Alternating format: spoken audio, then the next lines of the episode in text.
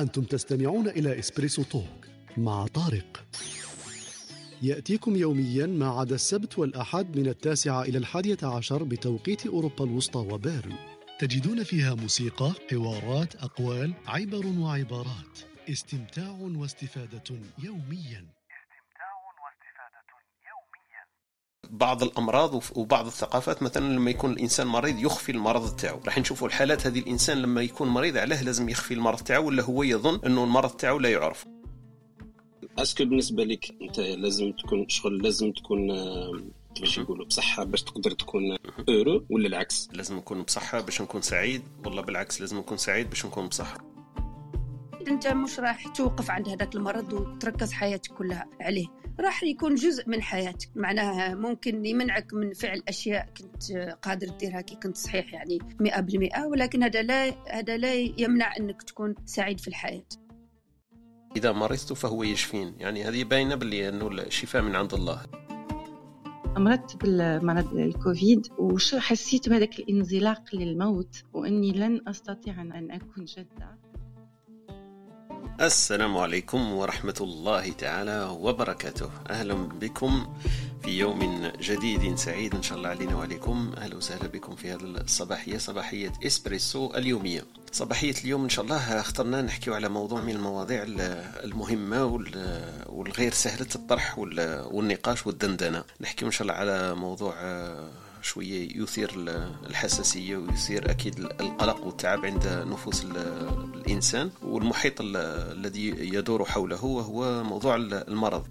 كنا حكينا في مواضيع سابقة على الصحة. هي يمكن الوجه الإيجابي لهذا لهذه العملة ولا لهذا المصطلح وهو المرض. لكن المرض في ذاته راح نجربوا كيفاش نتناولوا هذا الموضوع من جوانب عديدة ومتعددة كما عودناكم في صباحيات إسبريسو. آه، إن شاء الله نوفق في في طرح في طرح هذا الموضوع رغم أنه كما قلت شوية صعب وصعب الطرح وصعب الحديث عنه وفيه. راح نشوفوا برك تعريفات المرض أكيد إحنا متفقين عليها لأنه أي إنسان الانسان قد تعرض في حياته يوما ما إلى هذا هذا الموضوع اللي هو المرض وإن لم يكن هو شخصيا فأكيد تعرض في محيطه العائلي ولا الأصدقاء ولا الجيران وما يدور حوله إلى للأسف إلى هذا المرض.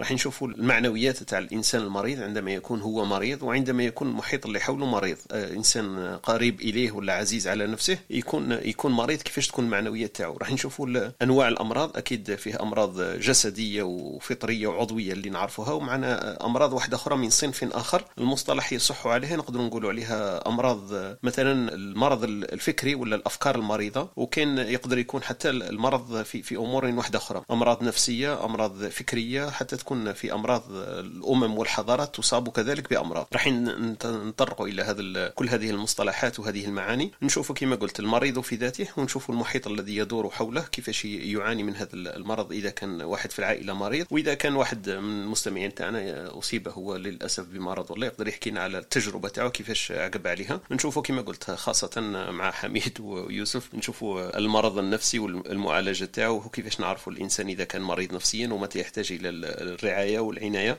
البارح كنا تطرقنا لهذه النقطة في في حكاية السر والأسرار وللأمراض ساعات أسرار. راح نشوفوا هذه النقطة كذلك إنه فيه بعض الأمراض وبعض الثقافات مثلا لما يكون الإنسان مريض يخفي المرض تاعو راح نشوفوا الحالات هذه الإنسان لما يكون مريض عليه لازم يخفي المرض تاعو ولا هو يظن إنه المرض تاعو لا يعرف. وخاصة نسمعوا هذه بزاف في المرض لما يكون مرض مثلا مهلك ولا هتاك مرض السرطان معروف إنه الناس ما تحبش تقول أنا مريض. وخاصة نشوفوه في العلاقات مثلا الأسرية ولا الزوجية وحتى على الإقبال على الزواج مثلا. تشوف اللي كاين إنسان عنده مرض ويخفيه على الطرف الآخر ولا العائلة الأخرى. وحتى بين بين الأزواج في ذاتهم ساعات كاين أمراض تكتشف بعد حين. دونك هذه الحالات اللي راح نجربوا إن شاء الله. ندندن حولها في صباحيه هذا اليوم. نرحب بخوتي كما قلت لكم اللي معنا في الركح في هذا الصباح حميد وهبة أكيد. أهلا وسهلا بكم جميعا في هذه الصباحية. نرحب بكل واحد باسمه. ننطلق إن شاء الله كما متعودين في دندنتنا الصباحية في تعريفاتنا مع خالتنا ويكيبيديا انطلاقا وابتداء كما مؤلفين وندندن حول هذا الموضوع. الموضوع. قبل مروا نمروا لخالتي ويكيبيديا واش تقول في موضوع المرض أكيد راح نفوت على صباح اختنا وردة واختنا اخونا حميد. صباح الخير عليكم في هذه الصباحية. صباح الخير أستاذ طارق. صباح الخير عبد الحميد الأستاذة ورود اللي معنا. أهلا بكل المستمعين رحبوا بهم. نتمنى إن شاء الله اليوم يكون لقاء شيق ويستفيدوا معنا. ونستفيدوا منهم طبعا. السلام عليكم. صباح الخير. صباحكم إن شاء الله. طارق واش صباح؟ كنا ملاح كنا ملاح بيناتنا. عاود دخل دروك الدكتور محمد صمت علينا. كنا قادرين نحضروا على علاه دخل دكتور دخل دكتور دوك ما عندكش الدروع على بالك أستاذ آه أستاذ محمد شريف على بالك مختص من الجهتين. عنده اختصاص عضوي واختصاص نفسي وعنده حتى الاختصاص المرض الحضارات وهو يحكي لنا ما أصيب الأمة والحضارة من أمراض وأوبئة وتسممات. دونك أكيد عنده عنده باع في هذا المجال إذا حاب يطلع معنا فأهلا وسهلا به. وأكيد إذا كان عنده تحضير لكبسولتنا الأدبية والفكرية أكيد راح يطلع معنا. آه، نذكروا خوتنا اللي مشي موالفين يحضروا معنا عندنا كبسولة ثقافية مع خوتنا وهبه في أمثلة شعبية وكبسولة فكرية وأدبية للاستاذ محمد شريف إذا تسنى له ذلك. ومعنا الأستاذ خالد يطلع معنا في كبسولة علمية. نتداول حول هذا الموضوع ومواضيع أخرى إن شاء الله. كما قلت لكم اليوم موضوع شوية شائك وصعب بالطرح لكن لا مفر منه. أكيد تعرضنا كنا لهذا المرض. مش عارف حتى كيفاش نسميه؟ نسميه صفة ولا نسميه خاصة ولا حاجة من هيك المهم هو مرض آه، لما يذكر الإنسان شوية تشمئز الأنفس وتصعد قيمة الأدرينالين في الجسم لأنه واحد ما يتمنى ان يصاب بهذه العلة ولا هذه الصفة. نبداو كما قلت لكم آه، انطلاقا. آه، استنى نرحبوا قبل بختنا ورود مادام طلعت معنا. صباح الخير ورود. صباح النور أهلا وسهلا بك عايشكم. okay. بكم okay. donc ننطلق كما قلت لكم في تعريفاتنا انطلاق كأرضية لموضوع الدندنه الصباحيه تاعنا اليوم. ننطلق مع خالتنا ويكيبيديا واش تقولنا في موضوع المرض؟ أكيد التعريف هذه راح يكون مصطلح معروف لينا ونعرفوه لكن معليش نبداو المحتوى العلمي وش يقول. آه، خالتي ويكيبيديا لما رحت نسقسيها قلت لها أعطيني مفهوم المرض هذا كيف تشوفيه قالت لي المرض هو الداء أو العلة. هو حالة غير طبيعية تصيب الجسد البشري أو العقل البشري. خطين تحت العقل البشري. محدثة انزعاجا أو ضعفا في الوظائف أو ارهاقا للشخص المصاب من إزعاج. يستخدم هذا المصطلح أحيانا للدلالة على أي أذى جسدي. إعاقة متلازمة أو أعراض غير مريحة. سلوك منحرف. تغيرات لا نمطية في, البن في البنية الوظيفية. وفي سياقات أخرى قد يستلزم الأمر التمييز بين هذه الأمور كلها. علم الأمراض هو العلم الذي يدرس هذه الأمراض. في حين نشير للعلم الذي يعني بدراسة التصنيف المنظومي للأمراض المختلفة بعلم تصنيف الأمراض. يسموه نوزولوجي تصنيف الأمراض. أما المعرفة الشاملة بالأمراض البشرية وطرق طرق تشخيصها وعلاجها فتشكل ما يدعى, ما يدعى بالطب التصنيف والعلاج يسمى الطب. العديد من هذه الحالات المرضية قد تصيب الحيوانات أهلية كانت أم برية ودراسة هذه الأمراض التي تصيب الحيوانات تسمى بما يدعى بالطب البيطري. إحنا نعرفه بلي كاين طب عند الإنسان وكاين طب بيطري هو اللي يختص بتطبيب ولا مداواة الحيوانات. خلطنا ويكيبيديا واش تقولنا؟ تقولنا المرض يشار إليه أحيانا بإعتلال الصحة أو السقم. إحنا نعرف مصطلحات اللغة العربية عميقة ودقيقة لكن فيه تفريقات آه، في في هذه المصطلحات بين المرض بين العلة والسقم. هو كون الفرد في حالة صحية ضعيفة ويعتبر المرض أحيانا كلمة مرادفة للمصطلح داء. لكن يؤكد بعض الآخر أن هناك فروقا دقيقة بين المعنيين ويناقش هذا المقال تعريف المرض باعتبار التصور الذاتي للمرض لمرض محدد بشكل موضوعي وفقا لتعريف منظمة الصحة العالمية. تشمل الحالة الصحية فيها شوية بلا بلا هنايا مصطلحات تدخلنا برك في في تعريفات الصيدلة والبيطرة وتعريفات الأمم المتحدة. متى يقول أن هذا مرض وليس مرض؟ لكن المهم يمكن في في نهاية المقال تقول أنه أنه يستخدم مصطلح الإعاقة المرتبطة بالنمو لوصف الإعاقة الحادة التي تستمر مدى الحياة والتي تعزى إلى الاعتلال العقلي أو الجسدي. هنا كاين واحد المصطلح لما نفوتوا بعد المرض العلة أو الإصابة أو الإعاقة قد نقول عنها كذلك مرض. الإنسان لما يكون مصاب بإعاقة في في جسمه وفي جسده وفي عقله نقول عليه مرض. إحنا نقولوا مريض عقليا ولا مريض جسديا. دونك تصنف كذلك داخل محتوى هذا الاسم اللي هو المرض. خلطنا ويكيبيديا تطرق بعد الأمراض الجسدية الأمراض العقلية العلاج تاعها دراسة الأمراض الدين والمرض هذه اللي حكيت عليها قبل يمكن بطريقة غير مباشرة مرض النفس. وكاين مواضيع مختلفة أكيد اللي يحب يتفرع ولا يدقق في هذه المواضيع يروح يشوف ويكيبيديا ويلقى هذه التصنيفات والتعريفات. إحنا كما قلت لكم نتخذ هذا المصطلح ولا هذا التعريف فقط كأرضية للانطلاق في الدندنة الصباحية تاعنا. راح نشوفوا حنايا في خاصة في الأمور التي تعنينا أكيد إنه المحيط تاعنا كيف نتعامل مع الإنسان المريض والمعنويات تاعنا لما نكونوا حنايا خاصة مرضى وكيفاش قدرت قادره تأثر هذه الحالة هي حالة المرض في علاقاتنا مثلا العائليه إذا كان الزوج أو الزوجة مريض إذا كان الأخ أو الأخت مريضة إذا كان الابن مريض إذا كانت الأم مريضة. الناس اللي محيطين بنا أكيد يكون عندنا تأثير نفسي حتى لو نحن ما كناش مرضى راح نتاثروا طريقة أو بطريقة أو أخرى. نبداو إن شاء الله الدندنة الصباحيه نبداو مع أخونا حميد وأختنا وهبة وأكيد ورود طلعت معنا أكيد عندها ما تقول في هذا هذا الباب. حميد المرض. أنا كنت خلوني نديكم الفلسفة ما عنديش كيف نروح. اي خلاص حبس حبس. أنت الفلسفه خليكم بعدين. استنى نعطي لك question ومن بعد سهل. est-ce que بالنسبة لك أنت لازم تكون شغل لازم تكون باش يقولوا بصحة باش تقدر تكون heureux ولا العكس؟ لازم نكون بصحة باش نكون سعيد والله بالعكس لازم نكون سعيد باش نكون بصحة قصدك. إيه. okay. لازم نكون صح شوف هي السعادة من كما نقولوا من خصوصياتها أنه نكون نشعر بالصحة. شوف نشعر بالصحة وأنا صحيح راه مش كيف كيف. قادر من من مصطلحات باش أن نكون سعيد قادر أن نكون عندي واحد الشعور أني أني صحيح. donc قادر أن نكون مريض بصح نشعر راني صحيح. شوية متناقضة الحالة. لكن هذا السؤال الجواب المختصر إذا كنت سعيد بالتأكيد لازم نكون نشعر بأني صحيح. معناتها كاين تأثير. الإنسان كي يكون مريض تقل السعادة تاعو direct ولا قادر يكون سعيد normal عادي هو مريض. إذا كان يشعر أنا نربطها بالشعور أكثر من من من صح الحال est-ce que مريض ولا مش مريض. هو إذا كان يشعر إنه مريض أكيد راح يكون السعاده تاعو ناقصه إذا كان ما يشعرش بأنه مريض السعاده تاعو قادرة تكون عالية مثلا. خلاص خير إن شاء الله. يعني بعد إن شاء الله نعاود نرجع لذاك okay بارك الله فيك. سمعتوا السؤال تاع خونا حميد تساؤلات صباحية مع تساؤلات صباحية. ربي. إيه تساؤلات صباحية اللي اللي يعرفونا في صباحية إسبريسو يعرفوا بلي تساؤلات تاع خونا حميد يطرحها باش يخلط لنا الحديث ويشوش لنا التفكير لكن بطريقة مليحة إنه لما تخلطها تصفى هو راه يتبع هذاك المثال. بارك الله فيك حميد وشكرا لك. نفوت لاختي وهبه أختي وهبه المرض مصطلح المرض. أكيد ما يفرحش الواحد لما يسمعه صح؟ أكيد يعني حتى واحد يعني حتى في الدين مش مفروض إنه الإنسان يطلب إنه يمرض. يعني المرض هو ابتلاء من عند الله عز وجل. وأنا نشوف دائما هذاك الجانب الروحي إنه يطهر النفس وتتساقط يعني ذنوبك كاوراق الشجر هذا هو الجزء اللي نشوفه أنا عندما أمرض يعني ولا عندما أصاب بأي ابتلاء.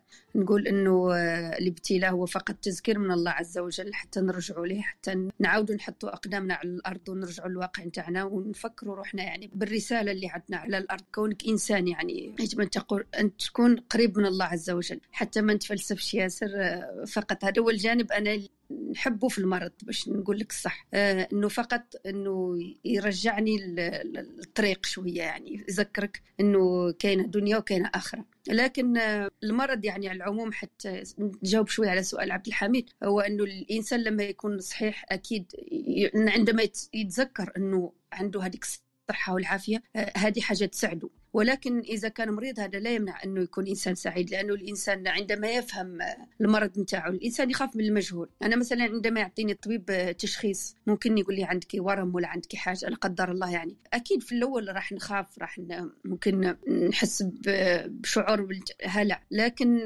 بمجرد ما نفهم يعني وش عندي وش لازم ندير وش من الخطوات اللي لازم ناخذهم نحو العلاج أكيد راح نرتاح نفسيا. وبعدين حتى لو بقى هذاك المرض مرات المرض ياخذ معك يكون مرض مزمن يكون لازم تتأقلم معه طول حياتك أو يكون مرض علاجه يأخذ فترة من الزمن. أكيد أنت مش راح توقف عند هذاك المرض وتركز حياتك كلها عليه. راح يكون جزء من حياتك. معناها ممكن يمنعك من فعل أشياء كنت قادر تديرها كي كنت صحيح يعني مئة بالمئة ولكن هذا لا هذا لا يمنع أنك تكون سعيد في الحياة. وأنا قلت لك دائما الجانب اللي نشوفه في أي ابتلاء وخصوصا المرض هو أن إنه أكيد راح يطهرني من الذنوب يقربني الله عز وجل. وفقط شكرا لكم.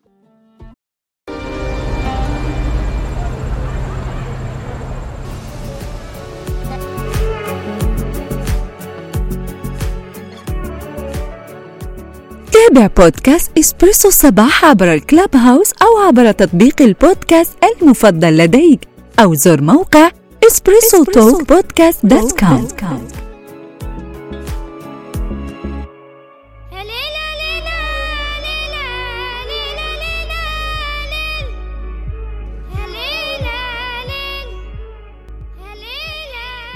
إذا أعجبك هذا البودكاست لا تنسى أن تترك تقييما بخمس نجوم عبر Apple Podcast أو سبوتيفاي وأن تشاركه مع من يمكن أن يهمه هذا المحتوى.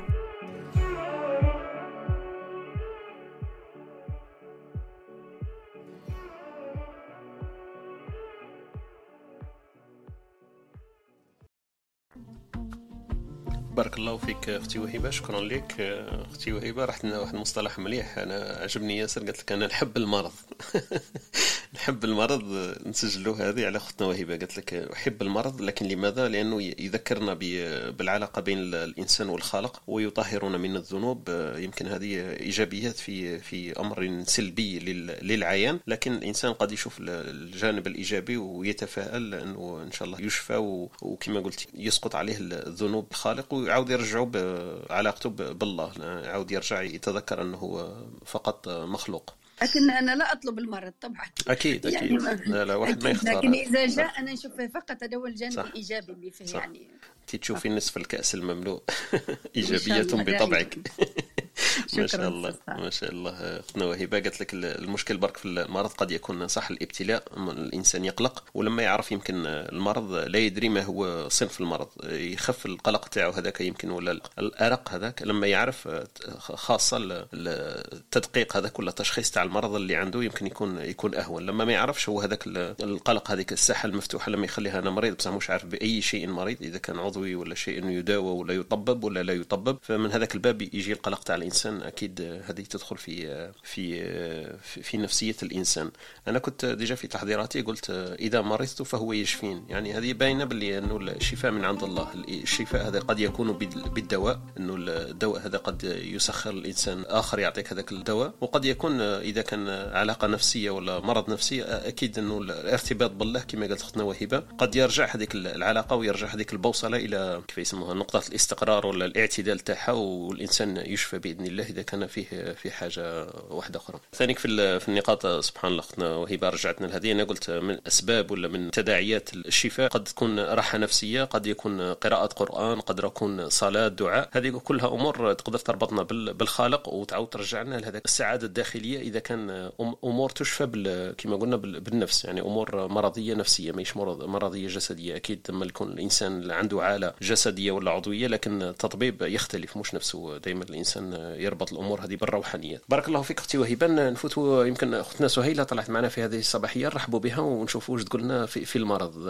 عندها تجربة ولا عندها تفسير ولا اصطلاح؟ وتعطينا يمكن تجربتها إذا كانت مرت بتجربة راح نقولوا للأسف لكن معليش هي تقول لنا. تفضلي أختي سهيلة. آه، صباح الخير عليكم وشكرا لكم. شكرا لكم على يعني طرحكم لهذا الموضوع اللي ثقيل شوية بطريقة خفيفة ويعني وظريفة. يعني وهذا هذه حاجة جميلة جدا. أنا والله نتكلم على المرض لأني يعني هاد السنتين عندنا عندنا مرينا بهذا الكوفيد اللي خلى العالم كامل يتغير وجه العالم. وأنا حبيت نشارك معكم هاد هاد تجربتي مع هذا المرض. الحمد لله يعني أنا خمسينية ولكن عمري ما مرضت. يعني الحاجات الوحيدة اللي رحت للمستشفى هي أني يعني للولادة يعني لظروف حسنة. ولكن في السنة الماضية سنة كم يعني العام هذا يعني منذ سنة مرضت بالمرض الكوفيد. ويعني وغير لي آه، حياتي. لأني أول مرة نكون أنا المريضة أنا الضعيفة. خصوصا أني زوجي وأولادي يعني أطباء وعمري ما قلت دايما راني معي جنود الصحة وما نكترثش بهذا المرض. ولكن لما كنت يعني مريضة يعني وهذاك الضعف وهذاك عدم القدرة على التنفس وهذاك يعني وأنا كنت في انتظار اني نكون جده يعني بقى لي شهرين وثلاثة وأصبح جده وشو حسيت بهذاك الانزلاق للموت وإني لن أستطيع ان أكون جده يعني كان واحد التساؤل في نفسي في وأنا في المستشفى. يعني مريت بكل بكل الظروف وفكرت حياتي كاملة. الفيلم تاع حياتي الماضية جا وخلاني هذا المرض. يعني نفكر بطريقة يعني أخرى. وشفت الموت وحطيت نفسي يعني رايحة أنزلق إلى الجهة الأخرى. وخلاني يعني نشوف الموت بطريقة قريبة. ويعني بدون ما نروح للفلسفة آه، بعد خروجي من المرض كنت إنسانة أخرى. يعني أنا علاقتي مع المرض كانت مع ناس مرضوا. يعني مثلا جدتي عندما كان لها فقدت وعيها وفقدت في آخر أيامها يعني كان كان تعاطف وكان حزن وكان كل العائلة مرضت معها في هذيك السنوات. يعني تغيرت حتى العلاقات في العائلة. كانت عندي واحدة أخرى خالتي مرضت بالسرطان. وكما قلت الأخ طارق ما نسموهش هذاك المرض. عندنا في بلادنا نخبوه يعني وما نسميوهش. هذا شيء يعني لأنه في بعض الناس يحسوا بأنه المرض عقاب. بعض الناس ما نقولش كل الناس لأنهم يظنوا بأنه عقاب يخبوه. وممكن بالك هذا إخفاء المرض يخليهم يعيشوا بعض اللحظات والشهور يعني بطريقة طبيعية مع الناس. النقطة اللي حبيت نقول لكم أن لما كنت مريضة بمرض الكوفيد اكتشفت يعني آه، علاقتي مع الناس اللي من حولي. كاين صداقات ترسخت وزادت قوات وكاين ناس يعني هربوا. بون هربوا بطريقة يعني بون ما نتكلمش يعني الكوفيد كان الإنسان يقدر ياخده بطريقة بطريقة سريعة. نظر على المجرد أنه الإنسان يفكر فيك بمكالمة. أه، كنت حساسة جدا لهذه المواقف ويعني حاجة طريفة أنا كان عندي أربع أولاد واكتشفت علاقة ولادي معي في هذاك المرض. كل واحد تتعامل معي بطريقة أه، مختلفة. فيه اللي بعد فيه اللي اللي ما كلمنيش. وفي اللي كان دايما معي وكان يحاول يغامر بنفسه باش يجي يشوفني وأنا نقول لهم لا. يعني أنا ما نلوم حتى على إنسان ولكن تخليك تشوف آه، علاقتك مع الناس ومكانتك عندهم بطريقة أخرى. وهذا هو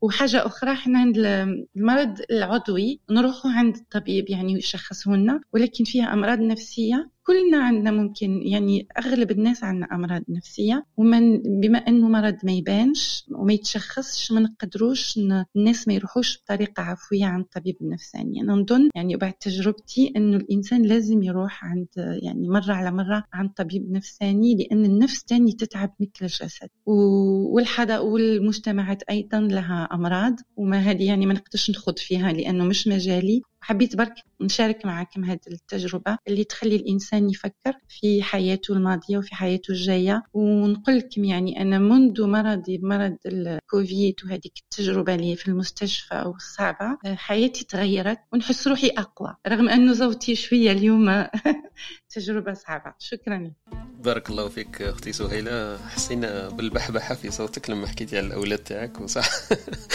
الله يبارك فيك ويبارك لك في أولادك ونقاط مهمة اللي حكيتي عليها بزاف. لخصتي لنا الموضوع يمكن في في بضع دقائق وحكيتي لنا على إحساس الإنسان كيفاش يحس لما يكون مريض وقلتي لنا هذاك الانزلاق. عبرتي عليه بالإنزلاق إلى الموت يقدر يشوف روحه ويشوف الإنسان يشوف فيلم حياته قدامه. كاين واحد الحاجة يسموها تانلينغ هذه يمكن نعرفوها لما الإنسان يصرى له حادث ولا هذيك بضع ثواني يشوف الحياة تاعو. لكن انت قلتي في هذاك الأيام اللي كنت فيها مريضة طرحتي تساؤلات وأسئلة وفكرتي بطريقة أخرى في الأشخاص المحيطين بك في حياتك وفي مسارها وفي مستقبلها. ما شاء الله عليك. حكيت لنا أنه ثاني التعريف تاعك ولا الارتباط تاعك بالموت ثاني ولا طريقة واحدة أخرى وحتى الناس اللي كانوا مرضى عاودتي ذكرتيهم في في العلاقات الأسرية والعائلية مع جداتك وخالتك والناس اللي كانوا محيطين بك. لكن النقطة المهمة بزاف أنه حكاية توطيط العلاقات لما نكونوا مرض صح نولوا نشوفوا شكون اللي عيط لنا وشكون اللي ما عيط لناش اللي سقسى علينا ما سقساش. والنقطة المهمة اللي قلتيها حتى في الأولاد تختلف العلاقة والارتباط الارتباط تاعهم والتفاعل تاعهم لما يكون الواحد من الوالدين تاعهم مريض. آه سبحان الله كاين الإبن اللي يخاف ويهرب وهذاك الهروب منه مش معناها عدم مبالاة لكن بالعكس هو مش حاب يشوف هذيك إنه صح الوالدين تاعو راح يفارقوه. فيختبي صرالو كيما هذاك الطفل الصغير لما يشوف حاجة تخوف يغمض عينيه. donc الإبن حتى يكون كبير لما يشوف ويتفكر باللي والديه صح قادر يمرض وقادر يكون هذا آخر مرض لهم آه، فيختفي عن الأنظار ليس لعدم الاهتمام لكن برك مش حاب يتحمل هذيك النقطة هذيك إنه والديه قادر يمرضوا قادر يغادروا الحياة هذه. فالعلاقة بين الأطفال آه، كما قلتي مهمة بزاف في هذا في هذا الباب باب المرض. وحنا كإنسان سبحان الله أنا قبل في même حتى في, الأسئلة تاعي كتبت متى نعرف باللي رانا مرضى. بصح ثاني نقدروا نقولوا متى نعرف آه، المحيط تاعنا لما نكونوا إحنا مرضى ثانيك. donc لما نكونوا إحنا مرضى يمكن العلاقة تاعنا كما قلتي أنت تزداد ولا تنقص قادرة من جهتين. وقادر الإنسان لما هو يكون مريض قادر هو ثاني يعرف نفسه يعني يقدر يعرف نفسه est-ce que راه كان غلط مش غلط. لأنه هذاك اللي حكيتي عليه أنت الانزلاق نحو الموت أكيد الإنسان راح يفكر في العاقبة تاعو يقول أنا قادر نغادر الحياة هذه صافي راني كنت داير حوايج ملاح مش ملاح ناس مغضبهم ناس مغضبيني نسامح مع الناس نخزي الشيطان كاين أمور ياسر هكذا لما الإنسان يمرض سبحان الله يعاود يتذكرها. لكن المرض النفسي اللي حكيت عليه في آخر الحديث تاعك أنا عندي مثلا هذه تفكرت لما قلت إحنا نخفوا المرض صح؟ إحنا في عاداتنا أنا عندي الوالدة تاعي لما تحكي مثلا عن السرطان والورم تقول هذاك المرض الشين. عمري لا سمعتها تقول السرطان ولا ال cancer تقول هذاك المرض الشين. أنا نعاود ندقق نقول لها ال cancer تقول لي ما تهدرش هي في بالها من شايك فعلا كون تهدر يجيك. سبحان الله. هي تقول المرض الشين جا جاها سبحان الله ربي يبعدوا علينا وتدعي 70 دعاء قدام لا تقول. تقول لك ربي يبعدوا علينا وجا هذيك المرض الشين نقول لها وشني جا ال cancer تقول لي ما تقولش ما تقولش. المهم جا هذاك المرض الشين واسكت وخلاص سبحان الله. إيه سبحان الله. donc عندنا واحد العلاقة كما قلت اختنا سهيله إنه عندنا واحد العلاقة بالمرض ما نحكوش عليه لكن هذه هذه في في الناس الكبار عندهم هذه سبحان الله الخوف من هذا المرض ما يحبوش حتى الحديث عليه الكلام عليه يجيهم صعب وينك البوح به والاعتراف به قدام العائلة. وأكيد كما قلت المشكلة الطامة الكبرى لما يكون الانسان مريض ويحس روحه إنه ما لازمش يقول المحيط تاعو باللي راه مريض بمرض يمكن ما يكتشفوش. والنقطة الأخيرة اللي حبيت نعاود نرجع لها يمكن نعاود ندقوا فيها من بعد كيفاش الإنسان يعرف إنه مريض بمرض نفسي؟ هذه يمكن هي أكبر حاجة. إنه إنسان مرض بمرض من الأمراض النفسية اللي نعرفها مرض العظمة مرض الانفصام مرض تعدد الشخصيات مرض الأرق. هذا راه ولا مرض تقريبا راح يسموه بعد l'obésité بعد هذا السمنة وبعد السكري وبعد ضغط الدم. راح يولي المرض تقريبا الأكثر شيوعا في العالم هو مرض الأرق. الناس عندها قلق وعندها مرض نفسي وقلق من من المستقبل ومن المجهول. وحتى في في حياتنا اليومية في المجتمعات الأوروبية وغير الأوروبية ولا عندنا واحد المرض مرض الأرق هذا والقلق النفسي. اللي كثير من الناس آه، يا يا تخفيه ما, ما, ما تبينوش. يا هي أصلا مش عارفة أنه مرض ولازم له العلاج ولازم له الإنسان يجد الحلول هذيك لأنه العاقبة تاعو راح تكون وخيمة اذا إذا طال طال الأمد تاع المرض هذاك. ف voilà. donc شكرا لك أختي سهيلة مرة ثانية وشكرا على المشاركة تاع التجربة تاعك. كانت مثرية أكيد استمعنا إلى كما قلتي قصة تاعك لكن قد تحدث لنا إحنا كامل والعلاقة بينك وبين الأبناء تاعك ما شاء الله إحنا تعلمنا منها شيء. نرجع يمكن لحميد حميد راه طلع واحد التساؤل الصباح قلنا علاقة السعادة بالمرض. est-ce que السعادة تاعك لما تعرف روحك مريض تنقص ولا تزيد؟ وكيف تحس روحك est-ce que عندها علاقة بين المرض والسعادة؟ حميد اللي عندك تساؤل واحد آخر ولا فسرنا في هذا؟ رانا déjà ملاح تفضل حميد. بوزيت هذيك la question parce que كاين واحد العلاقة ما بين الفلسفة والمرض. شغل مليحة بزاف. أنا نشوفها. شغل كاع عاود ولات en force هذو الايامات وهذا هو الجانب اللي بغيت نضوي عليه. ماشي المرض كي toucher الإنسان ولا ماشي هذا هو المشكلة. المشكلة كما قلت أنت في التعريف تاع ويكيبيديا قلت باللي الإنسان كما يكونش في الحالة الطبيعية تاعو ça dire ما يكون يكون anormal هنا هنا المشكلة est-ce que شيء معناتها anormal من بعد نطرحوا السؤال est-ce que est-ce que الطب هذا جا مورا la maladie؟ جا parce que كاين maladie ولا la maladie كاينة parce que كاين طب؟ هذه هذه la question تبان bête. بصح دروك راهي صار عليها مشكلة كبيرة في الصحة. نعطي لك exemple مثلا أنت تروح وهذه راهي صاريه بزاف في الجزائر تحس بها. مثلا واحد كبير هكذا يروح يدير les analyses. بعد يروح يدير les analyses هكذا شغل هو normalement زعما نقولوا يكون مريض بكاش حاجة هكا من بعد ما يقولوا له باللي باللي هذوك les analyses مثلا la courbe تاعهم ماهيش normal. هو كي غير يقولوا له la courbe تاعهم ماشي normal معناتها هذاك شغل déjà هو راهم يقولوا له على مرض هو مش حاس بها. ما عندوش الأعراض تاعهم ماهيش داير له vraiment مشكلة directe. donc jusqu'à quel point شا معناتها normal وماشي normal؟ كل ما هذاك الخط الرفيع اللي ما بين ال normal والمرض هذا هو اللي راه قاعد غير يزيد موش باين وراه وراه الناس اللي normalement. تكون آه، راهي في un état normal تحس روحها مريضة. surtout إلا toucher هذا الأمر في في المشاكل آه، تاع مثلا النفسية. وين تقدر تعرف أنت واحد بلي راه في ال dépression ولا راه في un état normal؟ دوكا est-ce que الانسان إلا ما ولاش يتحمل بعض المشاكل تاع الحياة؟ est-ce que pour autant راح يقول بلي أنا مريض؟ شي العلاقة تاع المرض مع السعادة. إلا إلا ولا أي حاجة تنفي له السعادة تاعو يقول بلي أنا يذهب للطبيب هذه مشكلة. فأنت تخيل ما بين الطبيب تاع ال physique اللي كي لك مشكلة الأعراض تاعها يجينوك في حياتك parce que مع التالي هو المرض شتو هو هو شغل réduction تاع تاع l'activité normale تاعك. أنت تكون دير une activité normale ومن بعد تنقص فيها ومن بعد تصرى لك شغل contrainte شغل أنت باغي دير حاجة mais تحس باللي دوك الأعراض مش خليك دير حاجة. donc finalement انت يا مريض parce que ما تقدرش دير واش تقدر دير normal في الحياة تاعك normal الا ولات هذه physiquement تروح عند الطبيب ال physique ومن بعد ذاك الا وليت انت مثلا غير تحس باللي عندك انزعاج هكا ولا قلق ولا تروح تجري عند ال psychologue مالا وين وين راهي la norme هنايا واش من القدر اللي نقدروا نتقبلوه من التعاسه باش نعرفوا روحنا باللي رانا مرضى ولا لا هذا هو ال discours الدروك en tout cas الفلسفي اللي يدور في ال في ال في ال في, في les pays المتقدمين باش يعرفوا حتى لوش من ال point يقدروا يزيدوا يصرفوا على الصحة. parce que إلا ولات la médecine تولي توري لك des maladies الناس ممكن ماهيش قاعدة souffrir منهم وتحط عليهم صباحها ومن بعد تقول لك أنايا باللي في la prédiction راح يصير لنا المشكلة هذه donc لازم نداووها من قبل. c'est comme si دروك هذيك الطب ماهوش la maladie راهي تexister parce que الطب راهي يتقدم. هذه هي المعضلة راهي محطوطة دروك. في تلقى عند les conseils وكل شيء وين كاين des des bureaux وين يdiscuter هذا الشيء avec des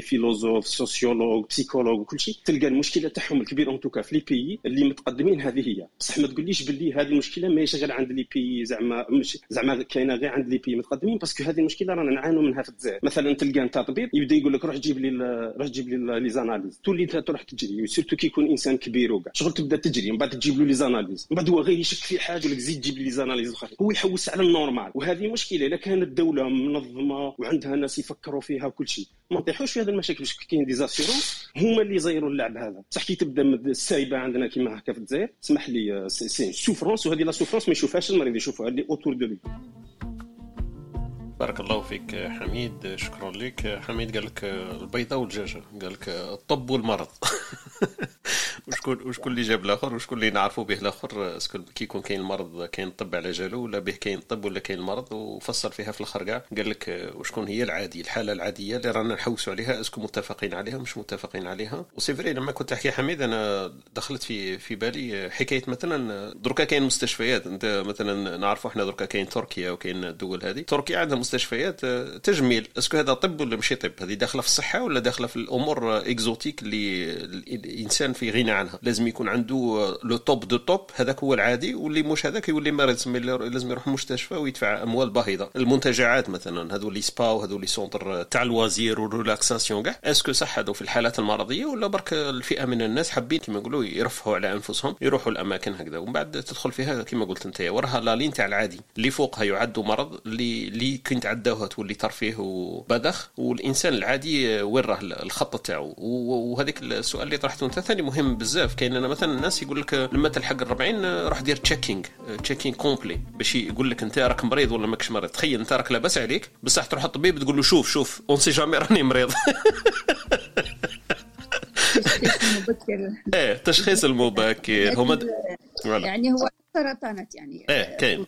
يعني التشخيص المبكر هو صح. الهدف نتاعو. لكن أنا حبيت فقط نريد إضافة أستاذ طارق تفضلي. بالنسبة للأمراض النفسية.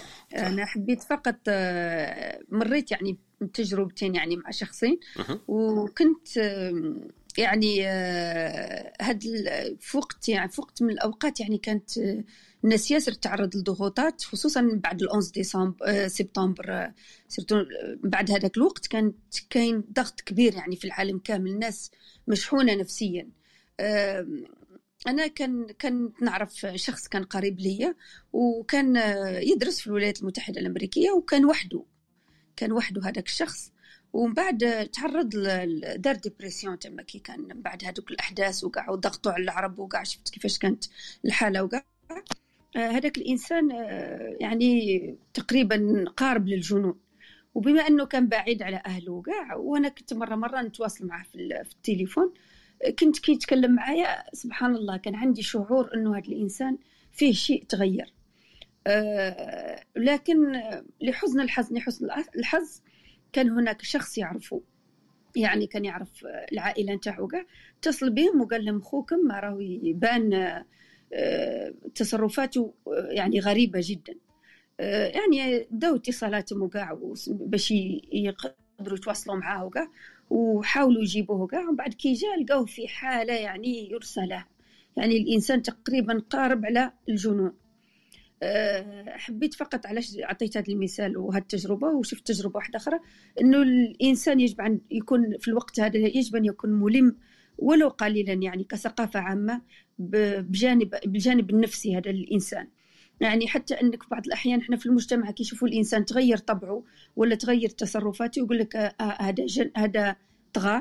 أو آه يقول لك طغيان ولا يقول لك آه يدلل ولا يمكن يعطوه أي وصف لهذيك الحالة النفسية رغم إنه الإنسان كان متزن لاباس عليه وكاع وبعدين بشكل فجائي ينقلب يعني تقريبا 360 درجة.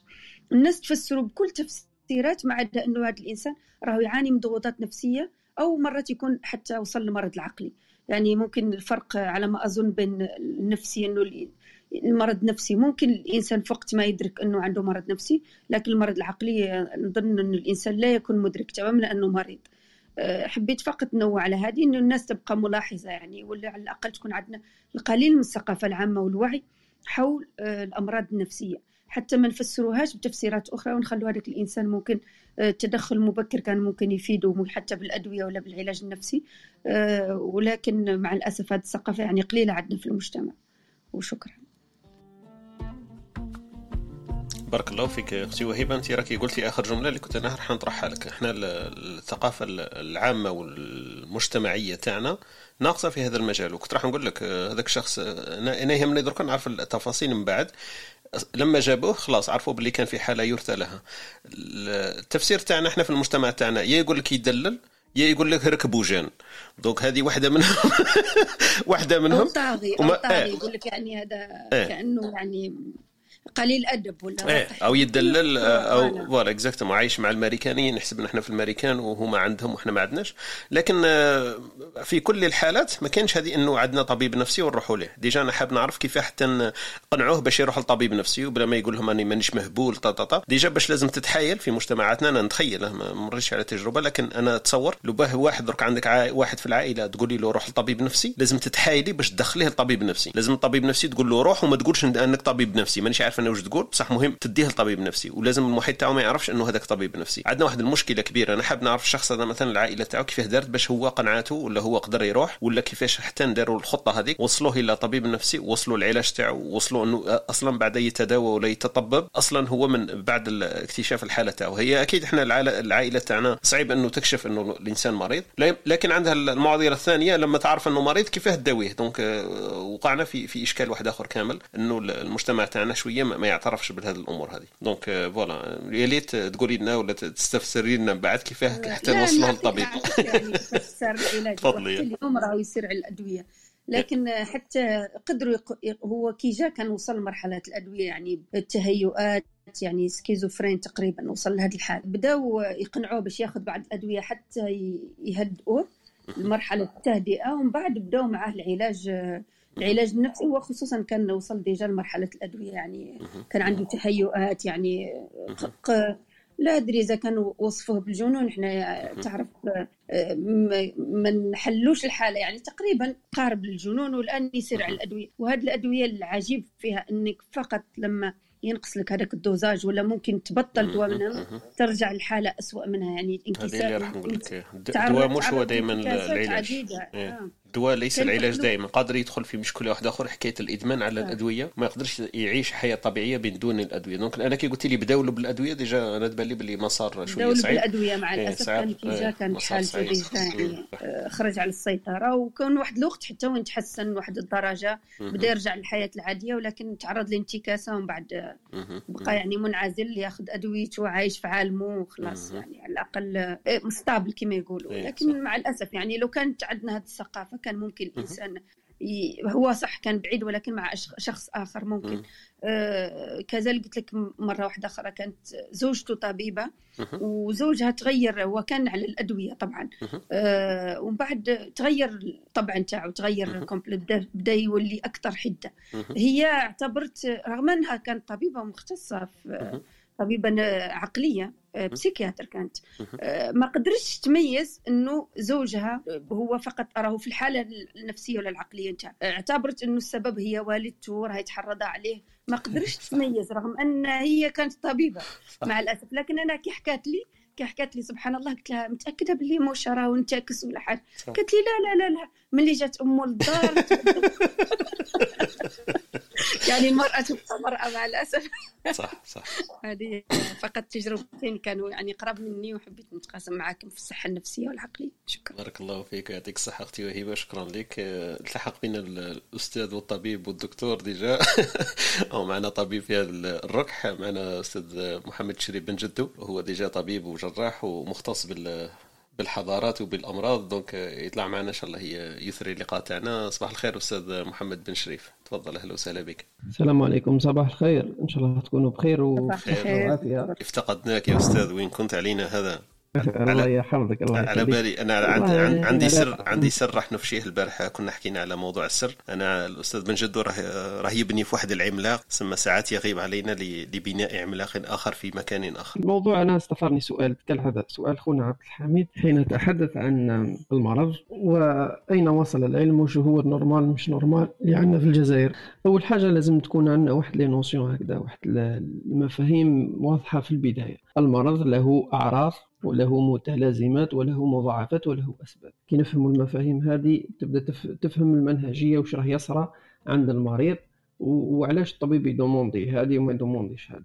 أول حاجة كاين كاين السبب. السبب عادة عادة وفي أغلب الأحيان يكون كامنا يكون عميق ولا يظهر إلا من خلال أعراض. أشياء تفاعلية تصر بين الجسم وبين المرض. فمثلا لما يدخل فيروس أو ميكروب إلى جسم الإنسان هذا الفيروس هذا الميكروب المناعة تقف له بالمرصاد. لما المناعة توقف له بالمرصاد ترتفع الحرارة. احتدام الاحتكاك بين المناعة وبين ذلك الميكروب أو بذلك الفيروس يخلي تلك الحرارة ترتفع. كي ترتفع الأعراض الحرارة إحنا نشوفوا إحنا من برا كأطباء أو كناس عاديين أو كمريض يحس يشوف يروحوا براه ارتفعت الحرارة. الحرارة هي مجرد عارض صح؟ حين نهزوا عارض واحد اثنين ثلاثة أربعة يبقوا ديما مع بعضهم. يعني مثلا تلاحظ مثلا واحد عنده ارتفاع في الحرارة مثلا ممكن مثلا لو سيندروم بيراميدال يفقد مثلا القدرة على على تحريك العضو تاعو إراديا في جهة معينة.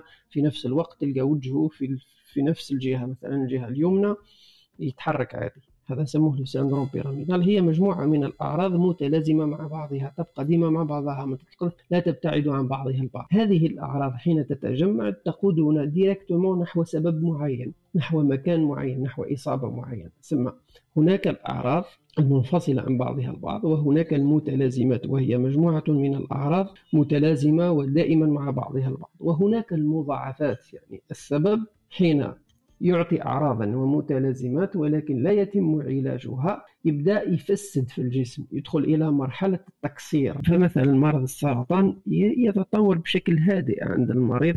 بعد نكتشفه بعد 20 سنة كي دار مضاعفاته في عدة أعضاء من جسم الإنسان وين ما تقدرش تعالجه. هذا تحدي. يولي نقولوا نحن نديروا حركة استباقية ونطونو حتى يكتشف الطب. السبب ما نقولش السبب يكتشف الطب العلاج العميق لهذا المشكل. نقولوا للانسان هذا حاول خلينا نديروا حركة استباقية. تجيك في الوقاية من نجيك في العلاج آه, آه، بالنسبة بغيت نقطعك خويا محمد؟ اسمح لي خويا. دكتور آه أنا شغل هذه بالنسبة لي واضحة ما, ما عنديش problème فيها زعما تاع الوقاية وال check-up وهذا كاع راني ما عنديش كاع problème معاه. مش عارف إلا فهمت مش عارف ممكن أنا ما فهمتش مليح. هذيك الخدمة تاع زعما كيما نقولوا كاين راك معايا d'accord بلي الدكاترة normalement يخدموا مع بعضهم بعض باش يقدروا مثلا يوصلوا المرض ما. في الجزائر كي تلقى مثلا بلي طبيب في الجهة هنا الفلانية طبيب في البليدة طبيب مش عارف وين بعدك باش يقدروا يديروا ال analyses تاعهم كاع ويوصلوا لهذاك المرض مع بعض كل واحد ي demander les analyses من الجهة شغل ماهيش مركزية وكل واحد كيدير les analyses يشوف des anomalies par rapport ليه هو. ومن بعد تتخلط. ما كاش هذيك ال systémique اللي تحكي عليها تبان باللي logique وهذه هي اللي راني نشوفها أنا في الخارج مثلا. إحنا كاع ما, ما تقدرش تعاني منها هنايا لاخاطرش كي تلحق l'assurance عندهم الدراهم يبداو يخموا مليح. تسمى هذاك l'effort يرجع optimal ما عندهمش هذا ال problème في الجزائر أنا شفت ما هكاش هذا الهضرة. على هذيك اللي قلت لك la normalité في الجزائر ما بين ما, ما كانش التكامل تاع الخدمة هذيك. غير إلا دخلت السبيطار وعندك عندك الزهر ولا المعرفة باش تدخل سبيطار شباب وكل شيء يبداو من ال début والله أعلم شنو رايك أنا حبيت فقط نضيف نقطة بالنسبة للمستشفيات إحنا الخاصة. كاين على بالنا بلي الدولة تاخ يعني عمليات القلب إذا عندك assurance يعني وكنت م assuré عندك ضمن القلب وعملية القلب وعملية الكلى.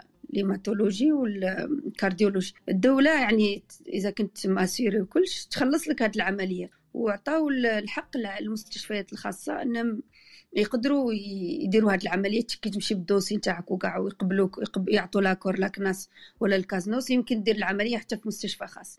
لكن هاد هاد هاد الناحية أنا شفتها هي سبب تقهقر يعني المستشفيات الخاصة في الجزائر. لأنها يعني تقريبا معتمده اعتماد كبير على العمليات اللي يجوها من طرف الدولة. آه، أنا ما نقدرش نقول لك إنه les blocs نتاعهم تقريبا يخدموا بطريقة خرافية بسبب هذا. العدد الكبير نتاع مرضى القلب وشفنا الجزائر ما شاء الله بلاد كبير فيه أكثر من 40 مليون جزائري. اذا هذا يخليهم يعني في تقهقر ويهملوا باقي التخصصات. يعني تقريبا في في الأمراض الأخرى اللي ما عندهاش اللي مش الدولة أخذتها في آه، مدخلتها في لاسيرونس أنا فقط حبيت نعرج على هذه النقطة. تفضل الاستاذ محمد شريف. بالنسبة لسؤال خونا حميد بسيطه ببساطه هي مشكلة الجزائر هي مشكلة منظومة صحية لا أكثر ولا أقل. المنظومه الصحيه طق على طق شغل لا يوجد لا يوجد تواصل ممنهج ومفروض بطريقة قانونية ما بين الأطباء باش نقدروا نرجعوا لل diagnostic. أنت ممكن تحكي على حاجة نسميها اشبه ما يكون facultatif لما مرض في الجزائر يطلب منه يدير لك un bilan وبعد ممكن يروح يطلب يروح يجري un bilan pour avoir diagnostic يعني نقول لك في الجزائر مازلنا بعاد على الحاجة هذه. في الجزائر المرضى السرطان اليوم يعانون لأنه ما كانش تواصل حقيقي ما بين الأطباء. أنت مريض سرطان عافانا وعافاكم الله يحتاج يتواصل ما بين اللي راح يدير la chimiothérapie et la radiothérapie وما بين l'onco آه، اللي راه ي prend la décision وما بين ال chirurgien اللي راح يدير un geste chirurgical في في وأحيانا تكون في عدة تخصصات ممكن جرح العظام ممكن جرح القلب وممكن جرح البطن. هذوما كامل لازم يجلسوا مع بعضهم ويتناقشوا مع بعضهم مع réanimateur معاهم اللي راح يوفر ال matériel والمادة الأولية. كل هذوما لازم يجلسوا مع بعضهم يعرفوا في الجزائر ما عندناش. مرضى السرطان يبقى مسكين الدران ما بين service ل service. عندنا مستشفى واحد ولا زوج مستشفيات اللي فيهم الحالة هذه وما لحقوش تسمى لما تحكي لي انت على تدر les normes وروح و décide دكتور محمد والله ما حكيت ما حكيتش على السرطان السرطان شغل راني حاسس باللي كاين مشاكل راني عارف مشاكل العزائم راني على المرض العادي إنسان كبير مش عارف لا عندك في العائلة واحد كبير مرض شوية راسه يضر ورجله تضر ومن بعد تدخل في هذيك الدوامة وتشوف شوف إلا الدعوة normalisée ولا لا. كل واحد يغني بغنى. كل واحد يقول لك normal الآخر يقول لك ماشي normal الآخر يقول لك كلاوي. علاش؟ parce que la norme هذه كي يروحوا يديروا كي يروحوا يديروا ال analyses. ما كايناش une norme هكا باينة متفاهمين عليها. ما كايناش. donc شو توليك شغل أنا راني نحكي على المرضى تاع دائما مانيش نحكي تاع السرطان هذاك المعاناة ربي يعاونهم.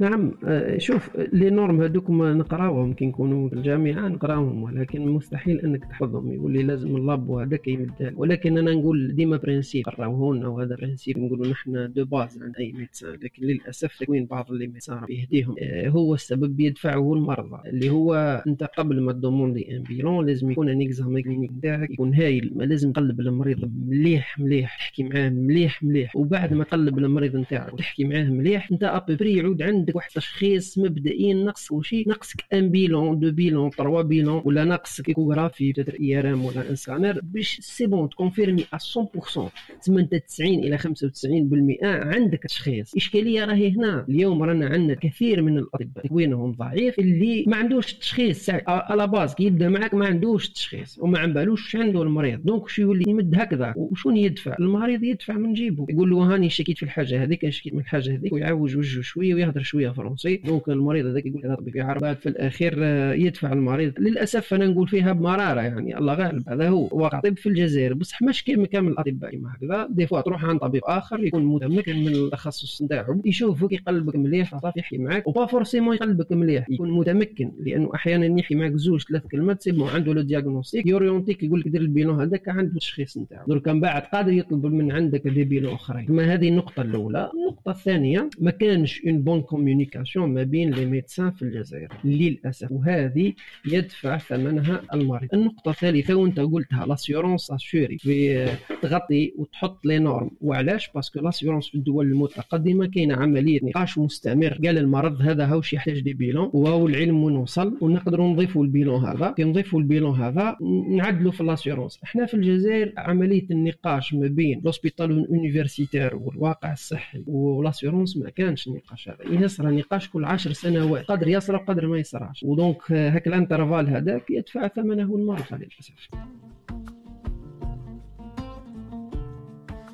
بارك الله فيك دكتور. بارك الله فيك آه، أستاذ محمد محمد بن شريف بن جدو آه، شكرا لك على المداخلة تاعك. وكما قال لك هذه شهادة من من أرض الواقع آه، من طبيب ومعاناة الاطباء وثاني معاناة المرضى وقال لك عجبتني قال لك يهضر لك شوية فرنسي ويعوج وجهه الآخر يقول لك يعرف. للأسف هذا هو الواقع صح مسكين. لكن أنا نشوف ثاني معاناة على الأطباء لأنه المنظومه ما كانش وحدة. وكما قال لك التواصل وطرق التواصل بين الأطباء ما كانش. لاسيونونس ما كانش. وحكاية اللي حكيتوا عليها مثلا اللي سمعت أنا تاع يقول لك جيب les analyses. لما تجيب les analyses هو الطبيب هذاك مسكين ثاني على باله باللي les analyses مش مديورين بطريقة صح يقدر يثيق فيهم 100% على باله باللي هذوك les images شوية à peu près على باله باللي les analyses يديرهم laboratoire كون يدير نفس الشخص ونفس العينة يعطوا له نتائج واحدة أخرين. donc هو ثاني راه يشك فيهم وما يقدرش يقيس على les analyses هذوك بطريقة كما نقولوا صح منطقية وعقلانية. يقول لك خلاص لقاو الكالسيوم عنده 8 ملغ صافي هذاك هو صح 8 ملغ قادر هذاك المخبر لا علاقة قاعدين. كما قلنا ولا التجارة وصاي للأسف حالة المرض والمريض والمنظومة المرضية والصحية في البلاد كاين معنا خونا مروان وخونا أمين وخوتنا خديجة طلعت معنا نرحبوا بهم. نبداو بخوتنا خديجة يمكن عندها ما تضيف. وقبل هذا يمكن نروحوا بعد مش قبل هذا بعد هذا نروحوا كبسولتنا الثقافية مع اختنا وهبه ومن شاف الا أستاذ محمد بن جدو عنده كبسولة أدبية ولا فكرية اليوم ثاني ندندن حولها أختي خديجة أهلا وسهلا بك صباح الخير. السلام عليكم صباح الخير. donc أنا حبيت نهضر على على الأمراض الغير معروفة. و les maladies orphelines ولا الأمراض اليتيمه باللغة العربية؟ هي الأمراض الغير معروفة ما في ال diagnostic تاعها ولا التشخيص تاعها تكون شوية صعيبة. donc في بلادنا الله غالب maladies orphelines راح يكون فيها بشقين صعيب شق التشخيص اللي حيدي وقت كبير الشق الثاني هو الشق المجتمع تاعنا. donc نظرة المجتمع اللي par curiosité إنه ما تعرفش هذا المرض وعندنا مشكل طرحوا أسئلة محرجة. surtout هذه la maladie en général تكون عند les enfants المشكل إنه صعيب باش الصغير déjà دير له تشخيص تفهموا المرض تاعو و même temps لازم حوايج لازم يديرهم في حياته باش يقدر يعيش ولا باش نزيدوا l'espérance de vie تاعو. c'est-à-dire déjà حيتحمل هذا يتحمل مسؤولية إنه لازم يجي حياته par exemple les maladies les enfants de la lune أطفال القمر هما الأطفال اللي ما يقدروش يتعرضوا لأشعة الشمس. donc لازم وين يروحوا يكون les vitres تاعهم anti-UV ما لازمش تجوز الأشعة فوق البنفسجي هذا هذا أبسط مرض. sans parler لما نهضروا على d'autres maladies اللي منع امراض مناعية منع مضادة. donc طفل صغير déjà تكون عنده هذه la maladie اللي غير معروفة. تلقاه هو مسكين صغير واجه نظرة المجتمع parce que أنا وين حضرت أني كنت في وسائل النقل الجماعي وين طلعت طفل صغير مسكين صغير عنده maladie de la lune toujours يلبس عوازل باش ما تقيسوش شميسة parce que une fois تقيسو شميسة عنده des taches وين ي développer un cancer de peau facilement دونك مسكين أو بوان كو ملي طلع في ترونسبور كنا في تخان مسكين هبط راسو بغدا شوية يطلع راسو باسكو الناس كامل تغزر فيه دونك عندنا حنا عندنا مشكل إنه كي يشوف واحد مريض نورمالمون تحت عامل ولا تغزر فيه. كيما واحد صحيح نورمال باغ كونطخ حنا عندنا يشوف واحد مريض ولا ديجا فينوتيبيكمون دونك من الفيزيك تاعو من برا مختلف شوية عليك تبقى الناس كامل تخزر عليه كورو يحب يعرف واش بيه. نظن أن هذه ماشي ماشي مهمة باش واحد يعرف المرض الآخر بالك عندي كوريوزيتي. نقدر نسقسي واحد أهل اختصاص ولا ما كان له. نحسس ديجا من النظرة تاعي بلا ما نهضر نحسس هذاك الطفل الصغير ولا هذاك الإنسان ما يكون كبير بأنه عنده حاجة أنه ماهوش نورمال كوم لي زاتر واحد كبير يقدر يجيري لا سيتوياسيون c'est tout à fait normal parce que déjà adapté طاح في situation كيما هادو. mais طفل صغير déjà باش est-ce que راهو قبل المرض تاعو دابا est-ce que فهم شو معناتها المرض تاعو. بالك عنده مرض وين عنده régime alimentaire spécial عنده تولي une vie spéciale تولي كل حاجة في l'entourage تاعو يتبدل ما يقدرش يلعب ما يقدرش يدير هذه ما يقدرش يدير هذه déjà هذا الطفل باش يفهمها ماشي حاجة سهلة. وزيد يواجه نظرة المجتمع تولي عنده مشكل. c'est-à-dire au même temps يدير le suivi pour le diagnostic au même temps يدير suivi chez un psychologue عنده حوايج واحد أخرين عنده قرايته عنده voilà لازم يتعلم يخطط. يتعلم يخطط أصلا المستقبل تاعو مام بلا مالادي تاعو وحاجة النقطه الثانية نقول أنا سوتيان فاميليال أهم حاجة كي يكون واحد مريض باسكو لونتوراج تاعي وين كان طفل صغير كان مريض مي الحمد لله يا ربي كان الأب قام بدور كبير لأنه هذا نحكي على مرض افون 25 اون دير ديك لا بيرسون اللي ادولت دركا. يعني الوقفة تاع الأب نتاعها معاها ربي يرحمه كان بسيكولوج يعني vraiment parce que ما شاء الله ديك la personne تعلمت تواجه المجتمع المرض تاعها c'est tout normal même force à force c'est-à-dire l'entourage تاعك même un entourage جديد يقبلك كيما راك parce que donc هنا تدخل نقدر نكمل ولا؟ تفضلي تفضلي لكن باختصار شوية parce que الوقت وفاتنا بزاف رانا فتنا ل 11 ونص ومازالنا كبسولات وخاتمة إن شاء الله. تفضلي OK يا با ça c'est normalement c'est parce que واحد كي يواجه كي يواجه المرض تاعو يسي يفهموا للناس بطريقته كان بلا ما يحشم به دونك المجتمع ولا لونتوراج تاعو راح يعاملوا بهذاك الشيء وراح يقتنع بهذاك الشيء.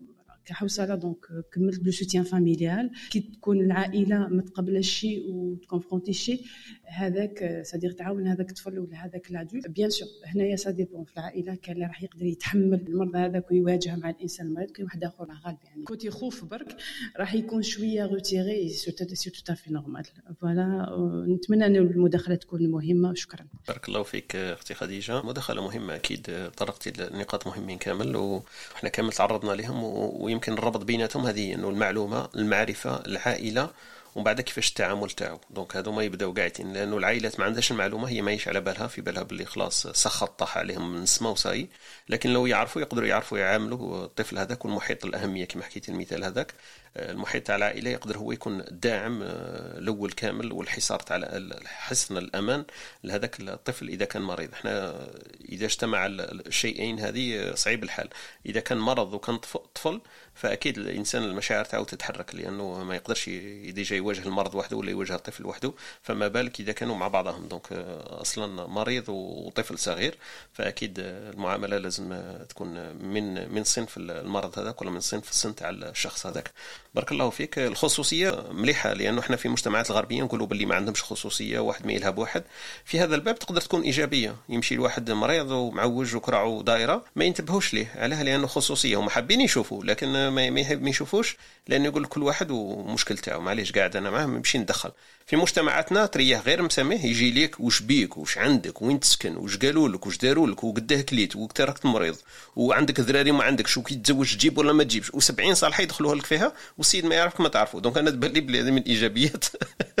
الحفاظ على الخصوصية ولا على الإنسان في المجتمعات الغربية اللي إحنا نقولوا إحنا مجتمعاتنا متفتحة. لكن ساعات متفتحة أكثر من اللازم ويكون عامل ضغط على على هذاك الإنسان المريض ولا اللي عنده عاهة تكون ظاهرة للناس. donc بارك الله فيك أختي خديجة وشكرا لك. الأمراض اللي ما قلتي أنت الأمراض اليتيمة سميتيها أنا عجبني المصطلح ما كنتش على بالي بلي هذه. كاين مثلا أنا عندي واحد في العائلة تاعي كانت مريضة بواحد المرض أنتم يمكن تسمعوا به يسموه sclérodermie sclérodermie هذه النهار اللي سمعوا به باش يفسروه برك قالوا له لازم تروح لجوجل ولازم تفسروا كاع مرض قليل وين الناس تمرض به والناس ما يعرفوش. هي في الأخر في الأخر صعيب لكن المداواة تاعو كلش تمشي بال20 سنة ب 30 سنة باش الإنسان يداوى. هو لا يشفى منه لكن يقدر يوقف شوية التطور تاعو.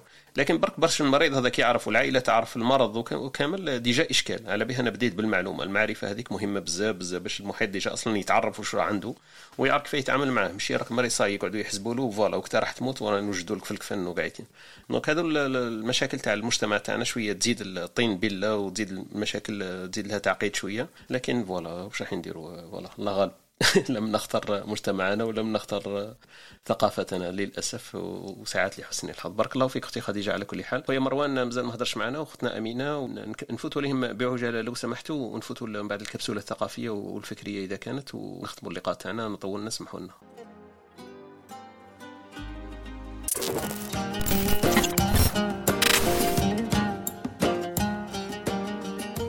هذا البودكاست قدمته لكم بكل حب من استوديو تي. استوديو تي البودكاستات التي تحبون من أناس بهم تثقون.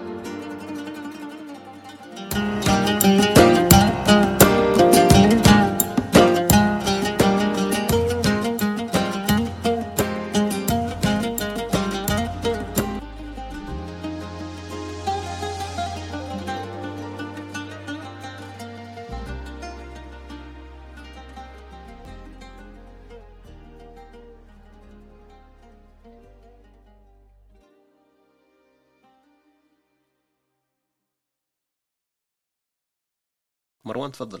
زيد فضلك أستاذ طارق. السلام عليكم. صباح الخير عليكم جميعا. أنا في عجالة راح نحكي على أربع تجارب في المحيط تاعي العائلي أنا مع المرض وكل تجربة وعندها يعني تجربة على التشخيص الخاطئ تجربة على التردد في التشخيص تجربة على التشخيص السريع وتجربة على عدم التشخيص اطلاقا. التجربة الأولى وقعت لي أنا للزوجة تاعي شهرين بعد الزواج تاعنا ولدت تشعر بألم في البطن بديت عند الطبيبة مختصة في أمراض النساء من أول من أول فحص قالت لي عندك ورم في الرحم ولازم لك عملية ولازم تدخلي ونحو لك الورم هذا من أول الفحص كي خفنا إحنا بدينا حودنا نحوسوا على مصدر. على على طبيب موثوق. شفنا هنا بروفيسور في مستشفى وهران كي ورينا له الفحوصات وال échographie وال scanner وهذه وغير شافهم ولا يضحك. قال لها روحي ما عندك والو. وفعلا ما ظهر انه ما عندها والو. التجربة الثانية مع بني الصغير ملي نزاد كان عنده مشكل في التهاب اللوزتين. هذو الكراجم هذو تقريبا كان كان كل شهر بهم وكل شهر يعطوا له les antibiotiques وكل شهر يعني سفرينا معاه. كديناه الاطباء واحد يقول لك ينحيهم واحد يقول لك ما ينحيهمش. قعدنا في التردد هذا لسنوات وفي الأخير كي زاد الوضع يعني المرض تاعو اشتد فصل اخر طبيب روح لي قال لك هذا لازم ينحيهم وإلا راح الصحة تاعو تنضر وفعلا نحاهم و...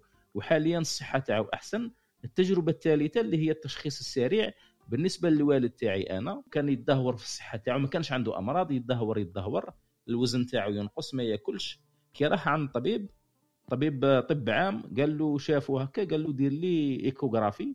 من دار له échographie ورى له النتيجة كتب له رسالة مستعجلة بعثوا للمستشفى قال له أنت لازم لك opération. وفعلا كي راح المستشفى زادوا داروا التحاليل وظهر إنه عنده سرطان ورم سرطاني في الكلى في إحدى الكليتين وتم استئصال الكلية بالورم اللي فيها والحمد لله منذ راهو أكثر من 10 سنين ما عنده حتى مرض ما داش العلاج الكيميائي ما يعني صحته الحمد لله. التجربة الرابعة والأخيرة هذه على عجالة. عندي ثاني فرد من أفراد العائلة. راهي تعيش حاشاكم تعاني من الإسهال لمدة 30 سنة. 30 سنة وهي بالاسهال ما تعرف غير الإسهال. ودارت مؤخرا كل الفحوص هنا في الجزائر وكل الفحوصات والتحاليل وهذه وقالوا لها ما ما عرفناش الحالة تاعك ما, ما عندناش تشخيص وبارك الله فيكم وشكرا. بارك الله فيك اخونا مروان وشكرا على التجربة تاعك. وكما قلت أنت راك أعطيتنا كما نقولوا الجهتين كاين أطباء صح الله يهديهم وكاين أطباء الله يعلمهم وكاين أطباء الله يحفظهم. donc كاين من كل الأصناف ومن كل الأنواع. اختنا déjà سميه بعثنا message في هذا المنوال وقالت لنا بلي الناس تعاني صح من الطب والطب أصبح تجارة وزيد على ذلك المجتمع ربي يهديه. donc هذه كانت المصطلحات اللي هي اختارتها. دونك الواقع شوية يعجبش لكن الله المستعان فيه بصيص الأمل. ساعات تلتقي بأطباء ما شاء الله ولا تلتقي بناس في العائلات ما شاء الله. وهذه هي إحنا نتمنى وهذه اللي تكون القاعدة لما تكونش هي الشاذة لكن للأسف الحال ليس على هذا. نفوت مروان حميد تفضل يا. إلا تصبرك هذه أنا ثاني صار لي اسمها. غلطة في التشخيص هنا في لاسويس زعما ما تأمنش هذاك قالوا لي سبيسيال يستوعب بزاف ما تأمنش على الساعة بعد كي رحت غلط لي في التشخيص عشات ست شهور تاع ريطار في العلاج وكل شيء مرات تصرى لك هكا مي ماشي دائما هذه الشغل مانيش عارف شحال تصرى في الجزائر. هذا غلطات في التشخيص هي الوعرة كاع التشخيص تاع الإنسان كي يديروا تعجبني واحد السيد قال لهم إذا درتوا تشخيص لروحكم صافون كل واحد يدير دوبل افي يروح للدكتور. سمع حسب l'avis تاعو déjà professionnel ça fait déjà la première عنده راه يدير deuxième برك مليح على بالك الكارثه راه زادت وقتها زادت لما كان كاين جوجل درك عباك تشوف تنوض لك حبه ولا تنوض لك مانيش عارف أنا عفسه كيما هاك ولا اي حاجة تروح تجوجليها على بالك تلقى روحك باللي مريض ب 70 مليون مرض وانت ما على بالكش وعلى بالك كارثه surtout في الأمور النفسيه لما الواحد مثلا ما يرقدش أربع ليالي ولا ما يجيش الارق ولا مش عارف شنو يروح يجوجلي على بالك يلقى روحه باللي حاله خطيره وتستدعي الاستئصال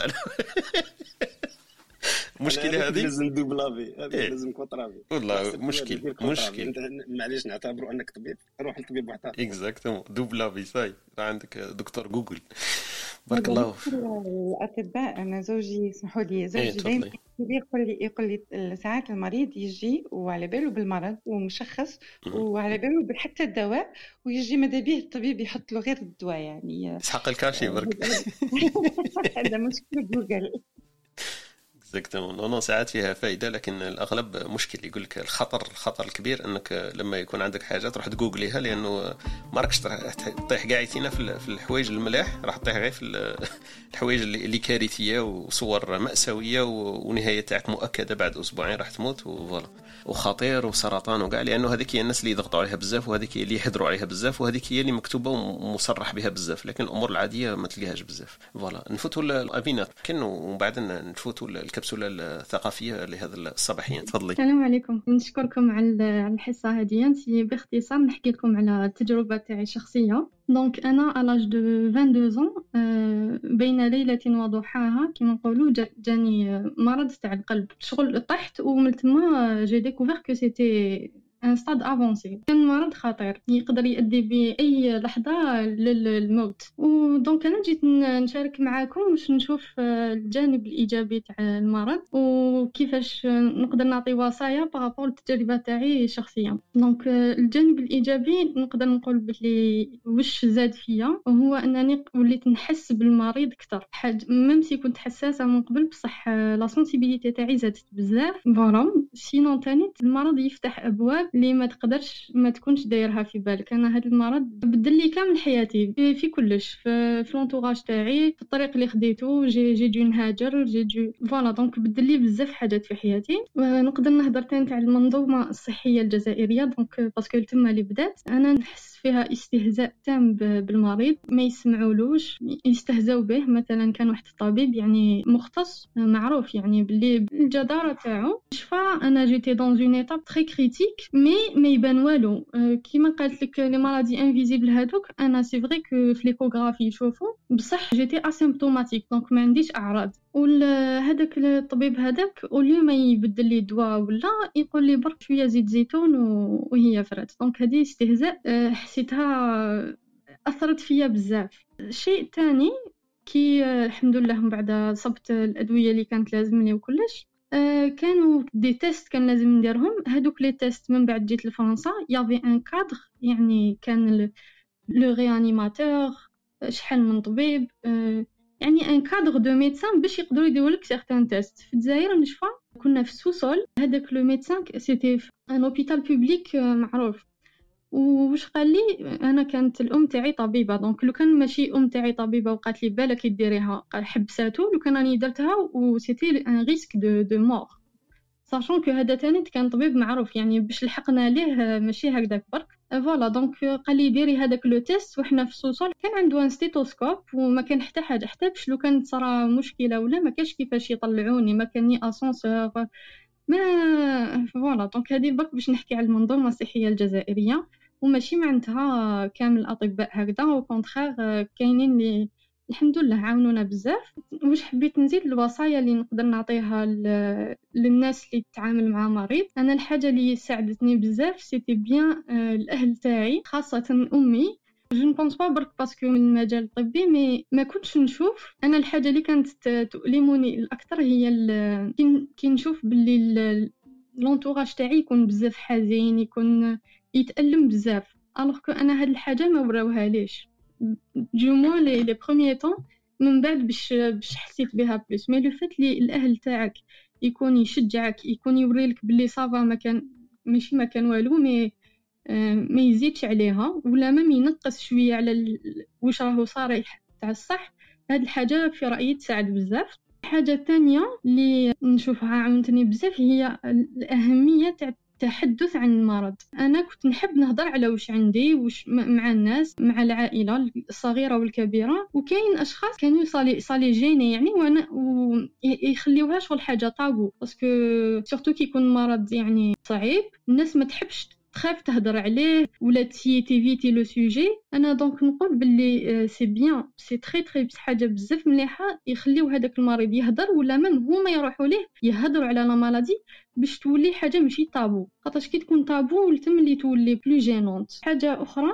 هذه كي جيت parce que من بعد جيت لفرنسا حاجة اللي أفادتني بزاف هي la réadaptation donc باش نعطيكم باختصار هذا المرض si قلت لكم القلب كي il a lâché un petit peu donc il fallait faire plein de choses و دوا و un suivi et cetera بصح أنا من قبل كنت كنت sportive كنت j'avais une vie normale donc حياتي عادية. ومن بعد وليت هنا مثلا نشوف البوس. ما باليش في الغرب généralement الغرب البيس كلش بالوقت تعطي واحد أو راح لك train et cetera ولي jamais راح نجري باش نلحق البيس تاعي même حنزيد نخسر نص ساعة. هاد الحاجة كيفاش هنايا عاونوني فيها داروا لي ce qu'on appelle une réadaptation cardiaque donc كاين des programmes اللي يعاونوا يعاودوا يعطيو لك la confiance يعاودوا يقول لك واش صح تقدر دير وشنو هما les limites تاعك. هاد الحاجة ما عندناش في الجزائر وتخلي هذاك المريض يحس une vulnérabilité donc يحس روحو مريض أكثر من اللي هو تاع الصح. ما يلحقش اللي يشوف كامل les capacités واش كامل يقدر يدير. ما يخليوهش au contraire بالك يزيدوا يليميتيوه. هنا au contraire واش صبت c'est que عاونوني باش ندير واش نقدر ندير نديرو. حاولي هذاك الخوف. وآخر حاجة هذه العائلة ولا الناس اللي تعيط لك تسقسي عليك. آه، خطأ الناس ديروا بزاف هي يعيطوا لك باش يسقسوا عليك ومن بعد يوليو يشكوا لك من الأمراض تاعهم. ويلحقوا يقارنونك يعني يقارنون المرض اللي عندهم بك. وكاين حاجات لا لا تقارن حاجة ماشي مليحة تندار. même si كاين أمراض صح نقدروا نقارنوا بيناتهم بصح le ressenti يعني كل واحد واش يحس في المرض تاعو. donc jamais الواحد لازم يقارن باش يوري بلي أنت راك مليح.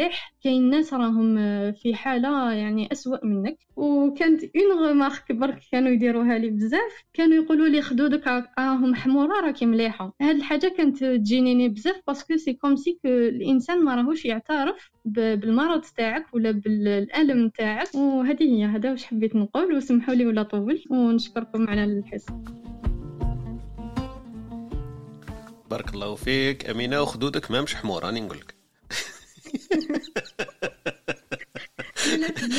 الجزائر كاينة بزاف هذه معاك مازال عندك الخدود ولا عندك خدود كم ملاح راك مليح. الكل طبيب الكل مختص وما هذه هي صح بارك الله فيك أمينة و merci infiniment. شكرا جزيلا على الاعتراف هذا ولا témoignage هذا اللي شاطرتيه وقسمتيه معنا. و c'est vrai إحنا المجتمع تاعنا في هذاك المشكل نبدأو من الأخر. واش كنتي تحكي؟ إنه صح لما يحكي لك على الأمراض تاعو كذا هو من باب يمكن باش يفرج عليك باش يقول لك ما كاينش وحدك في السفينة هذاك كاين ناس مرضى وكاع.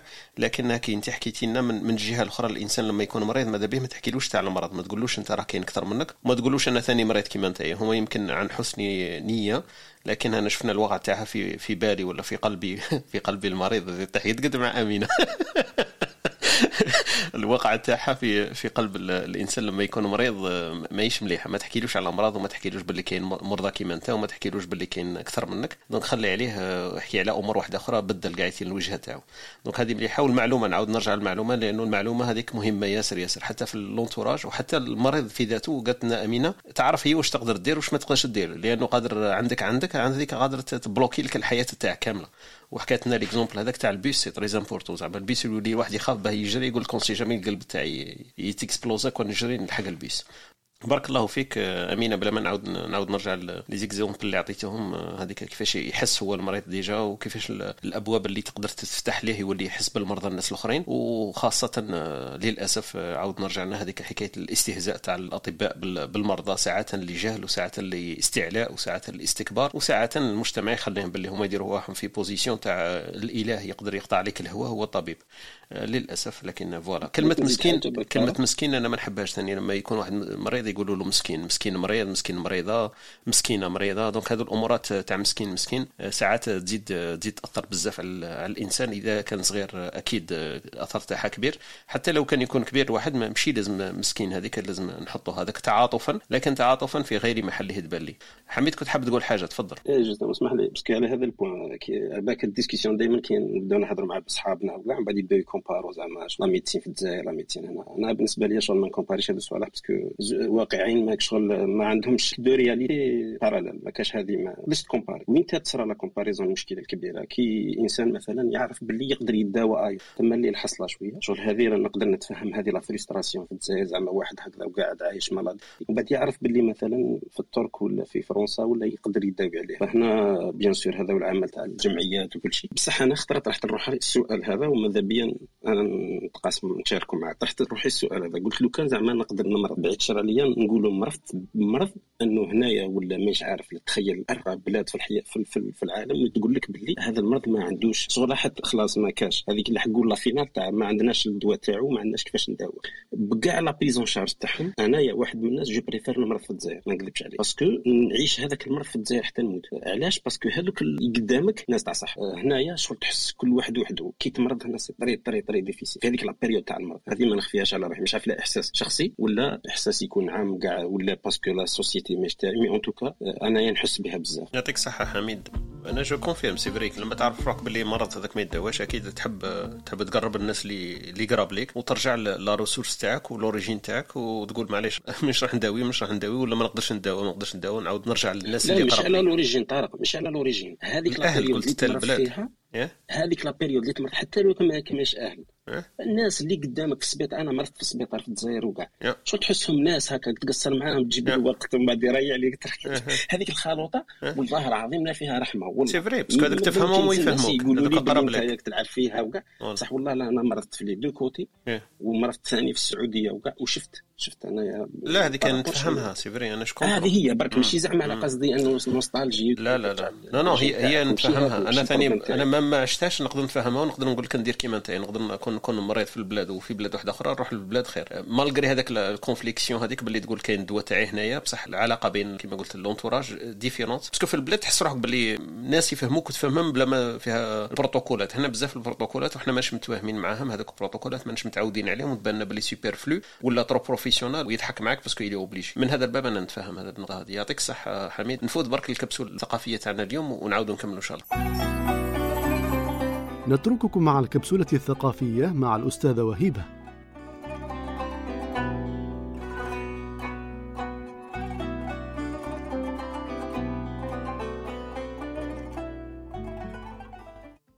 السلام عليكم. موعد الترحيب بكل الحاضرين معنا وكل الأخوة المستمعين. بالنسبة للكبسولة الثقافية حبيت نبدأ لكم بحكمة. يقول لك إن قوة الفكر قادرة على إحداث المرض والشفاء منه. معناها إنه الإنسان آه، وهذه نشوفها عند الناس اللي يتوهم واللي عندهم أوهام اللي عندهم هوس بالمرض. يعني كل ما يحس يسمع بمرض يقول لك ممكن أنا اصاب به وإذا سمع الأعراض ممكن يبدأ يحس بهذيك الأعراض. وهذا كاين نوع من الوسواس هو معروف عند بعض الناس. أنا حتى أني حضرت تجربة إنه كنت نعرف واحد الانسانه آه، كانت آه، بمجرد ما تسمع إنه كاين مثلا مرض ولا كاين épidémie كاينة تبدأ تحس سبحان الله بهذوك الأعراض. وكان الطبيب نتاعها تلمو فهمها ويعرفها كي تجيه كان يقول لها صح قولي لي واش مرض راكي سامعة عليه؟ تقول له اسم المرض يعطيها اسم ال analyse هذاك تروح ديرو كي تلقاه négatif باش تنحو من راسها. لهذه الدرجة كانت هذا الإنسان. إذا قوة الوهم يعني الإنسان إذا توهم نفسه مريض أكيد راح يمرض. وإذا توهم إنه بصحة وبإمكانه يتغلب على هذا المرض مهما كان قوي أكيد أنه راح ينجح إن شاء الله بإذن الله. بالنسبة للأمثال الشعبية حبيت نقول لكم آه، مثل اللي تعرفوه كاع يقول لك اسأل مجرب ولا تسأل طبيب وهذا طبعا رغم أنه خاطئ ولكنه مثل شعبي من مجتمعنا وواقعنا. آه، كاين مثل ثاني يقول لك كي يديك يعرف كل الأوقات وما يصليش. هذا الإنسان اللي يعرف كل الأشياء المضرة مثلا ومثلا بالصحة وكاع ويعملها مثلا أنه ما يديرش رياضة يأكل أكل غير صحي يقول لك كي يديك يعرف كل الأوقات نتاع الصلاة وما يصلي. قالوا اللي دارها بيديه يحلها بسنه وقالوا اللي جابوه كرعيه الحديد ليه وقالوا ما تخلطش ما تخلط ما تقسم. معناها ما تديرش روحك مشكلة ما ما تبقاش تحوط على الحلول. هذه هي بالنسبة للكبسولة الثقافيه وشكرا لكم على الاستماع.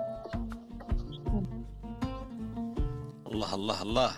هايلة هايلة هايلة. تعديك. آه أنا انت انت انت كنت فيك راح ترياجي فلو ولا انت المثال اللي جبته لك جبته على جال حميد. حميد. تاعك.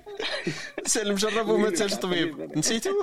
على بالي على بالي المسألة. هذاك هو اللي هلك الزين الصح. بارك الله فيك وهبة وشكرا لك بزاف بزاف بزاف على هذه الكبسولة الثقافية تاع اليوم. ما شاء الله في القمة كما كل يوم. دير برك هكذا كلمة قصيرة في كبسولة لغوية تاع اليوم. تقولنا لا تقل أميز الصواب عن الخطأ. وفي اللغة العربية الصحيحة تقول لك أميز الصواب من الخطأ. donc إحنا هذه اعتدنا نقولوا عن الخطأ وهي خاطئة في اللغة العربية. الصحيح فيها أن نقول أميز الصواب من الخطأ. لماذا؟ لأنه في سورة في القرآن الكريم تقول حتى يميز الخبيث من الطيب مش عن الطيب. هذا كدليل لغوي على صحة كلمة من الخطأ وليس عن الخطأ. بارك الله فيكم. كانت هذه الكبسولة اللغوية لهذه الصباحية. نعود نرجع لأختي أمينة لديها ما تقول ومن بعد نفوتوا في كلمات ختامية. اللي حاب يضيف شيء ولا يقدر يطلع معنا. كاين أختنا بارك لينا قبل حكاية قالت لك في مجتمعاتنا فيها أمراض مجتمعية وأمراض فكرية وهذه وهذه المشكلة لأنه تفكر أنه الناس كلها بجنبك ومعك لكن في وقت الشدة وفي وقت الصح تجد نفسك وحدك. دونك هذه من الأمراض اللي قالت لنا أمراض مجتمعية وأمراض نفسية. رغم أنه كنا حكينا اليوم بإسهاب على شوية الأمراض العضوية وهكذا وتطرقنا إلى الأمراض النفسية. لكن ما حكيناش بزاف على الأمراض المجتمعية التي تصيب المجتمعات والحضارات والأمم والدول. كان هذا لضيق الوقت وليس لعدم الاهتمام. إن شاء الله يكون فرصة واحدة أخرى ونحكيو في موضوع هذا. نعود نرجع لأختي أمينة ومن بعد أختي أمينة نقدر نكون بينها. نعطيك كلمه ختامية. وأحكي لنا إذا حبيتي تضيفي شيء. تفضلي. يعطيك الصحة شكرا. أنا كنت كنت نقول على الفكرة اللي قالها عبد الحميد مقبل على أنه تمرض في بلادك أحيانا أحسن. أنا بك تجربتي كانت جد مختلفة لأني صبت الرحمة والشفقة والتواضع تاع الأطباء وكاع الطاقم الطبي يعني ما صبتهاش في بلاد اللي لازم تكون فيها الرحمة بيت الكلمة ختامية هل تكون سعيد عندما تكون بصحة جيدة؟ أنا أظن أن السعادة هي حاجة يعني بسيشيك وليس متعلق ليست متعلقة بالصحة ثم حتى الواحد ما يكونش بصحة جيدة ولا عنده عدة مشاكل كي البسيشيك تاعو يكون مليح مليح السعادة تجي اوتوماتيكمون هذا ما كان يعطيكم الصحة. بارك الله فيك أختي أمينة إن شاء الله وشكرا لك. المداخلة تاعك والتجربة وال partage تاعك. نفوتوا لاختنا سهيلة سهيلة كلمه ختامية في هذه الصباحية. تفضلي. شكرا لكم على هذا الاختيار هذا الموضوع يعني المهم. وصح كاين أمراض حضارية لازم نطرقوا لها في كبسولة أخرى في إسبريسو آخر اخ طارق من فضلك مهم جدا. حبيت بك نقول كلمة ما نطولش. قال الأخ عبد الحميد فيما يخص السعادة وكل شيء. كاين الآن هنا في ال médecine يفكروا مثلا في السرطان بدلا من أنهم يطولوا عمر المريض بلا chimiothérapie وكل شيء بالك يعملوا على جودة اللحظات la qualité des moments مع la famille voilà donc هذه فيما يخص السعادة. ممكن نعملوا على جودة الأوقات plus que la longueur ولا تطويل الوقت للمرض. وهذا ما كان. وشكرا لكم. وكان يعني جد مثري. وشكرا لأمينة ولمروان على اللي جابوهم. وشكرا لكم. هاي إلى الغد إن شاء الله.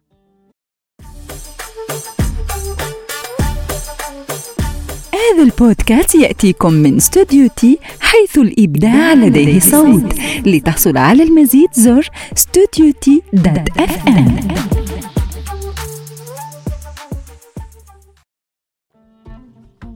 بارك الله فيك تيتانيك أختنا سهيلة وشكرا على المداخلة وال partage تاعك.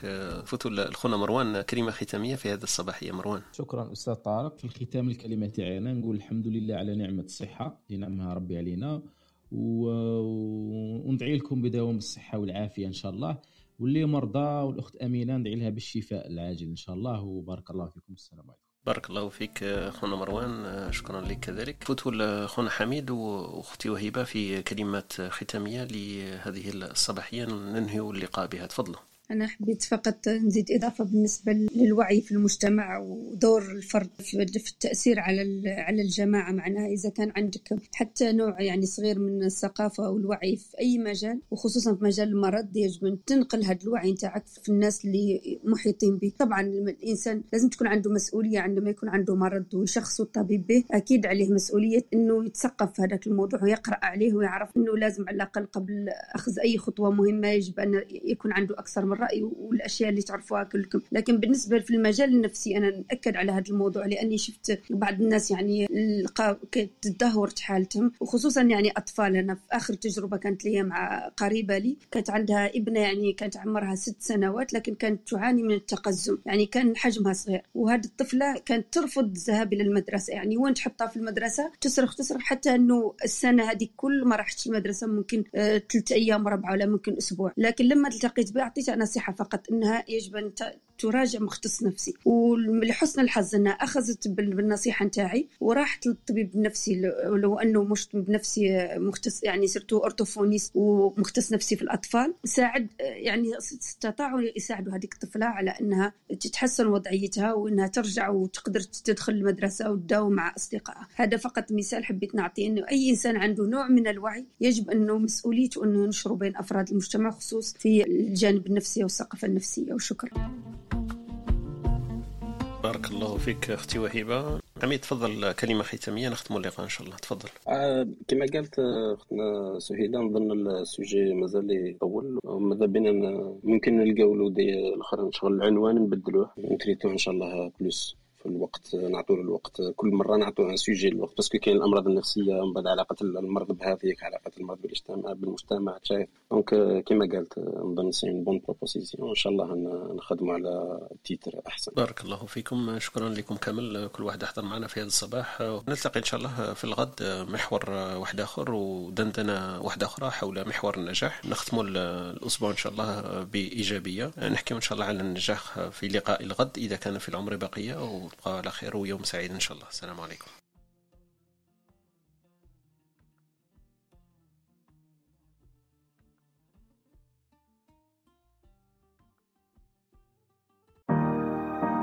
شكرا لاستماعكم لبرنامجنا. كنتم مع إسبريسو توك مع طارق. تابعونا live يوميا من الاثنين حتى الجمعة. تجدون تسجيل في شكل بودكاست على موقعنا ام أو على سبوتيفاي أو أبل بودكاست أو منصتكم المفضلة للبودكاست. لا تنسى أن تشاركه مع من يمكن أن يهمه موضوع الحلقة. ليصلك تنبيه عند بدء غرفنا الرجاء الانضمام إلى ال club ستوديو تي dot FM عبر الضغط على البيت الأخضر في الأعلى.